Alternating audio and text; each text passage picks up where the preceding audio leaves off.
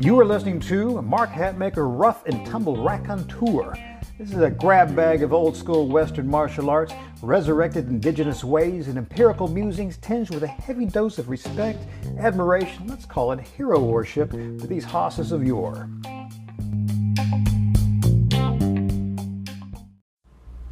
Hey crew, this is Mark Hatmaker coming to you from the Comancheria. Today, let's discuss is it possible to train for bravery, uh, and uh, more specifically, as possible to improve our bravery, our courageousness via some indigenous ways, specifically counting coup? And uh, I think the answer is probably going to be a deep seated yes. Now, I'm going to offer you a little bit of a preamble here. Uh, uh, we're going to be discussing the, the concept of counting coup, and I want to say that this has been and is one of the most important useful and successful drivers of my own martial approach in the past decade, decade and a half.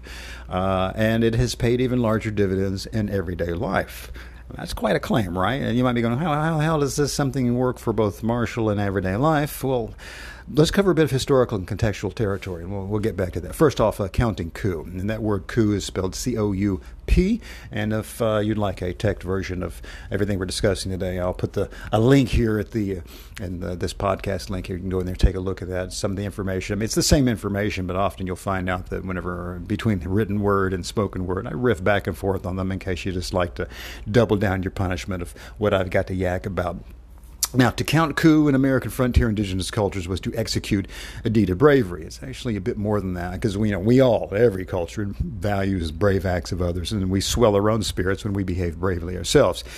Well, in indigenous cultures, acts of bravery deserve recognition, just as they do with us in all cultures. But a slight difference may be found in the indigenous evaluation of bravery, in which the bravery estimation is tiered by deliberate risk levels. And let me give you an example to drive home this point. Behaving bravery in battle is valued by all cultures, right? Okay.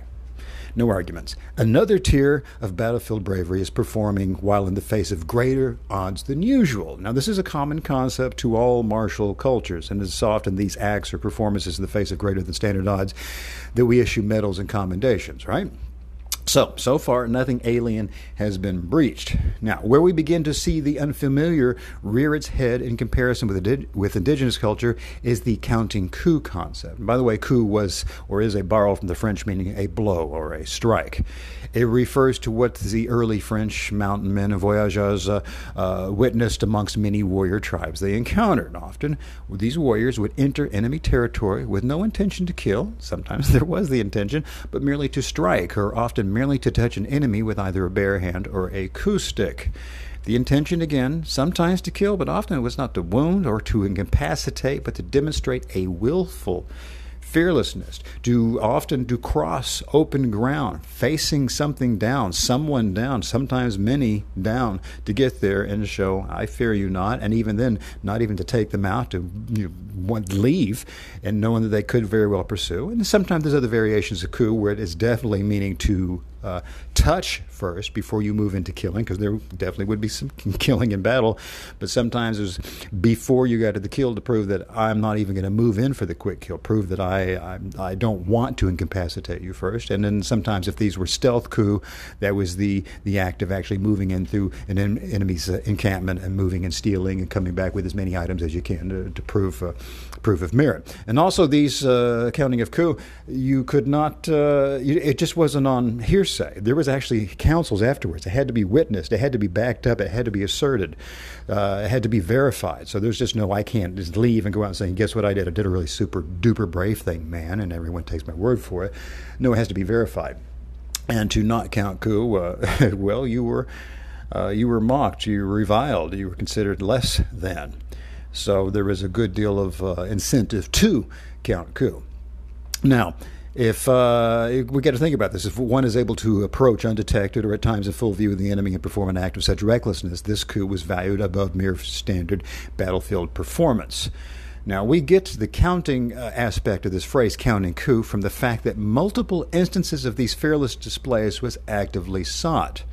See, there was no one and done about it. They didn't go, well, I'm going to get this one Congressional Medal of Honor and I'm, I'm out of here. And then again, this is not devaluing that whatsoever. We're just trying to get an idea across of what was going on with a counting coup concept. To count many coup was to have demonstrated bravery again and again whenever we see uh, headdresses with many feathers, often eagle feathers, as was uh, for some tribes the only ones you could use for counting coup. Other tribes was different, but there's a language of feathers, and each one represented a variation of what one had accomplished. So whenever we see someone just throwing on a ceremonial headdress now, or just you know grabbing some, throwing some feathers in, that's very much like the stolen valor concept of throwing some medals on yourself and walking around your local mall, and uh, you know trying to pretend to be something you're not. The same thing would be occurring if you to bestow yourself with coup feathers, and you're going, you're, you're being something that you're not.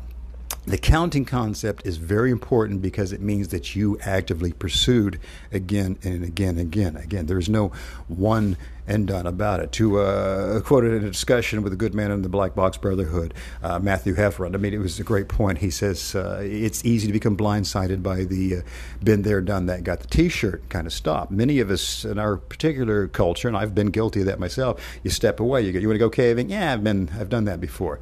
Well, all, all, caves are different. All experiences are different. It's like you know, rafting a river. Every that river, I can go down the river once, wait an hour, and go back up and go down again. The flow is different. It's always going to be different. And so that would be counting coup. You continually return to something to constantly test the bravery, test the valor of the self. Just to uh, have done something once and then step away, that is completely alien to the counting coup concept we're talking about, which was deeply embedded in these warrior cultures. We also got to keep in mind that coup was handicapped. That means the bravery of coup also differs from our standard evaluation in that it valued deliberately compounded danger. Okay, now that is the modern concept of being, let's say, for example, a sniper delivering death from afar. Now, while that's absolutely battle useful, this would not be considered coup worthy as risk was reduced. Indian archers who killed many, uh, killed, killed many in battle were considered the same way. Useful, but unless or until they had risked coup, it was simply not on par in the valor hierarchy. Close personal contact was required for coup. There are many accounts of uh, Plains warriors who realized the uh, if there wasn't going to be open warfare in the battle, it was considered uninteresting. Uh, that was uh, some of the problems with the crook and the, the, cavalry trying to find them. That just fade away. It's gone. There has to be something really risky uh, before the battle would ensue. We know this is not necessarily tactical worthy, but we're talking again the embedding of what this bravery concept was. A Finnish historian of indigenous peoples, uh, Pekka Hämäläinen, does a great job of talking about how many of these battles were just faded away, and it was completely perplexing to the Anglo mind. It says, why are they fighting here but not here, not here? And it's simply having to get under, your head wrapped around the value of the battle. Sometimes it wasn't the tactical, strategic aspect; is that what it was the battle was going to give to the spirit. It's a completely completely different way to think about things. Now, keep in mind, coup ha- uh, handicapping uh, did not just stop with close personal contact. Uh, risking coup also required giving up equalizers. That is, if one had a sidearm, it meant surrendering it to count coup, leave it behind. If one possessed a bone shield breastplate, it meant relieving yourself of it, perhaps even stripping to your breech clout, or even to nothing uh, to present to one. So just you, war paint, and everything dangling while you're just screaming and yelling and running across that field of battle. Counting coup says the closer you get and the less you require, well, that's the braver the warrior. There's more props given to you. That spirit burgeons. And you have to imagine if you do survive uh, performing something like this, we've all done something, hopefully all of us, of things that you have tested your spirit. You know how you come out the other end of that, and you're not the same person anymore. The bigger the risk, the more you've got to it. So imagine it deliberately you know, what stripping down. I mean, it could just be stripping ourselves of some gear. I'm not talking necessarily, you know, running out there starkers. Of course, I'm not even against that, but it just creates a different breed of cat. All right. Now, this deliberately stripped down version of bravery is where we begin to see this bifurcation from our current conceptualization of courage. The long distance warrior was useful but not elevated. This is quite a bit different from how we envision our icons of valor today with state of the art gear and undreamt of long range prowess. With all this said, we ad- may admire the sheer bravado of counting coup, but we must also recognize that this embedded warrior ethos led in part to the subjugation of many indigenous people. The occasional laying down of more effective long distance arsenal, that'd be lever action rifles, repeating rifles, artillery, to deliberately choose non lethal up close and personal. Well, this is simply a scruple that Anglos, uh, Anglos never indulged indulged in. Counting coup was admired by all, but it was practiced one sidedly. Now, keep in mind, counting coup is no way to win a war, but it may be a method to build better warriors. Now, you might be thinking, Mark, that's a bit of a contradiction, isn't it? Stay with me. The value of counting coup to warriors, personal warriors, that's me and you. Counting coup could be non lethal, but could also be decidedly lethal. Consider this entering an enemy encampment at night, stripped down to steal horses or supplies, to sabotage provender and, and water, to cut throats, etc. Performing such acts repeatedly, because counting coup means multiple acts, always returning to it. This requires many instances, many acts, exp- uh, experiments in the laboratory of the battlefield, not once, many times, going as many times as you can to prove that's who you are. Sprinting towards an enemy across open ground, twisting and turning to evade incoming, stripped bare to lay hands on and dispose of in a sudden, brutal manner, and living to pass along this, these tactical lessons. Warriors who have repeated exposure to stealth and ambush tactics via deliberate use of a stripped down arsenal. This may be of low utility in modern warfare scenarios, but think about it to the everyday personal warrior that is you and me, without recourse to fire teams and jacked up high tech gear, the lessons and skills learned and passed along by these stripped down warriors is of utmost utility. So keep in mind, it may not be useful for the fire team, but for me and you in everyday life, uh, it's just, it's the ultimate. Nowhere else have I encountered such hands-on, useful personal protection strategy and tactics, all culled uh, from the historical record, records, uh, culled from repeated exposure to the stripped-down laboratory of Counting Coup. Now, where many tactics begin with advantage on one's side, counting coup begins with little to no advantage and burgeons from there. So, again, that sounds very much like what we're striving for in our self protection arsenal. If really, if we got down to it, we want to make sure that all advantage is on our side. We just walk out around with an AR 15 strapped to us all the time. But we don't live that way. So, you're walking around at a so called disadvantage. So, you're walking around with a deliberate counting coup. In many cases, they would be walking around with less what survives and thrives in this vacuum of reality is manna to the individual, me and you, who will never have the opportunity of choosing the time, place, or manner of our possible, but hopefully never encounter with the enemy. FYI, much of our black box weapons material, much of our black box weapons material comes from the annals of Counting Coup. We learn more from those who used less and survived than the dual patterns of the like armed. So, in other words, rather than running through uh, the Sumbrada, nothing against it, or any many of the, uh, the fencing patterns, which are two people like armed using the exact same weapons and same distance, just f- focusing on the two, counting coup doesn't sees this. It's just an alien concept to them. Uh, you have to face things with less, and sometimes to none, to really up what you've got. So, I, black box subscribers of boot campers who've been exposed, for example, to the emotional intensity of plains knife work, know of what I speak. This is a different breed of cat altogether. If you've been there, you're nodding your head. You go, mm-hmm, I know exactly what you're talking about. If you haven't experienced it, it's it's it's hard to conjure.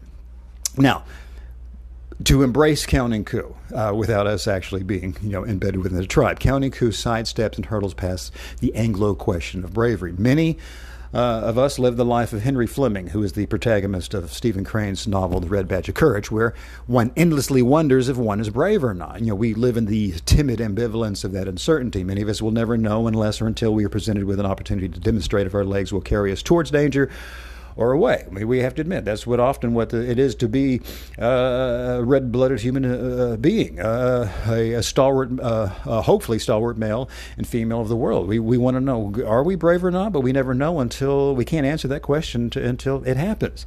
Counting coup never has that doubt. Is is a practice of go. Counting coup does not rest on laurels. We may have been brave in the past.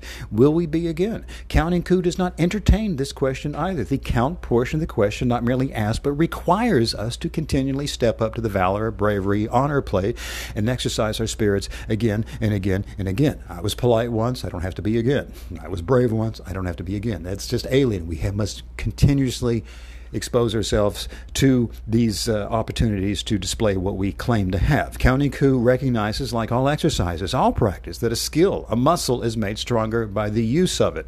We wouldn't bench press one day and say, ta da, look at me, I'm jacked, good to go. our bravery once, good to go. Now, declaring oneself brave or assuming one is brave, yet never behaving as such, well, the Roman proverb comes to mind. I won't butcher the Latin, but the proverb is hidden valor is as bad as cowardice.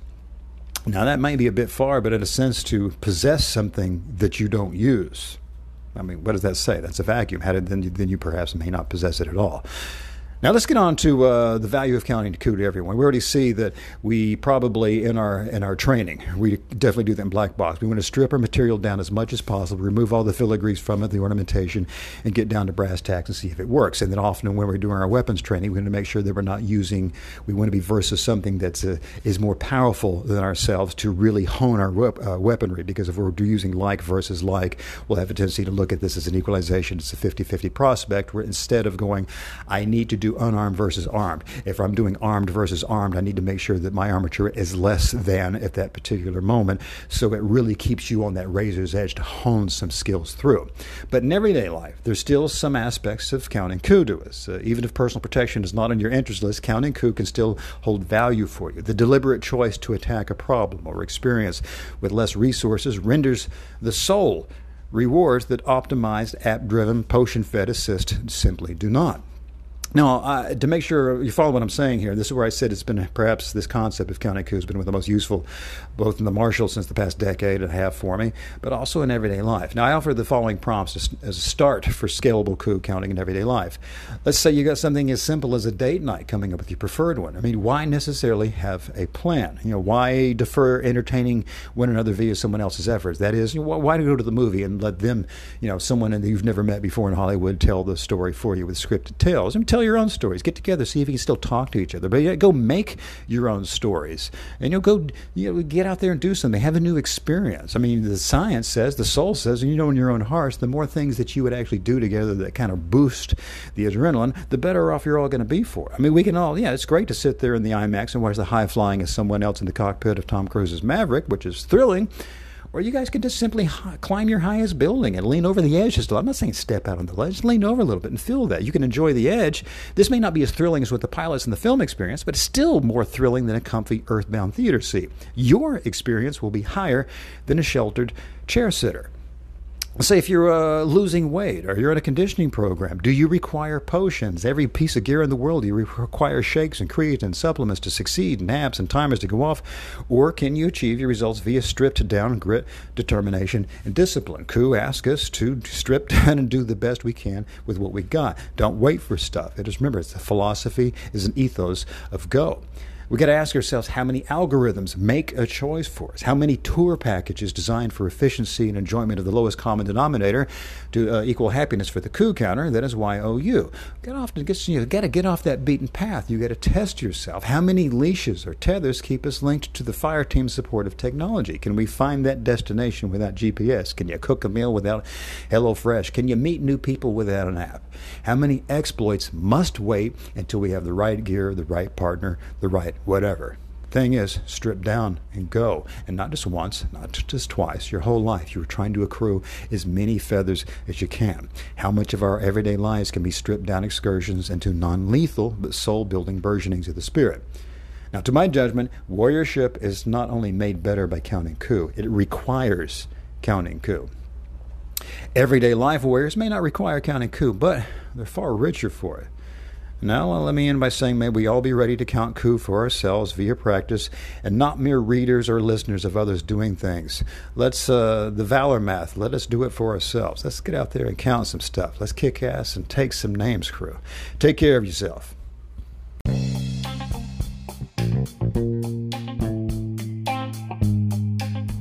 Well, if you dig what we just discussed today, uh, I'd like to invite you to like and subscribe to the podcast. Hell, support it if you want. I'm not your dad. Do what you want. And if you're a glutton for punishment, uh, just visit our website, extremeselfprotection.com. You'll find links to the blog, all of our products, and hundreds and hundreds and hundreds of more pages of like musings.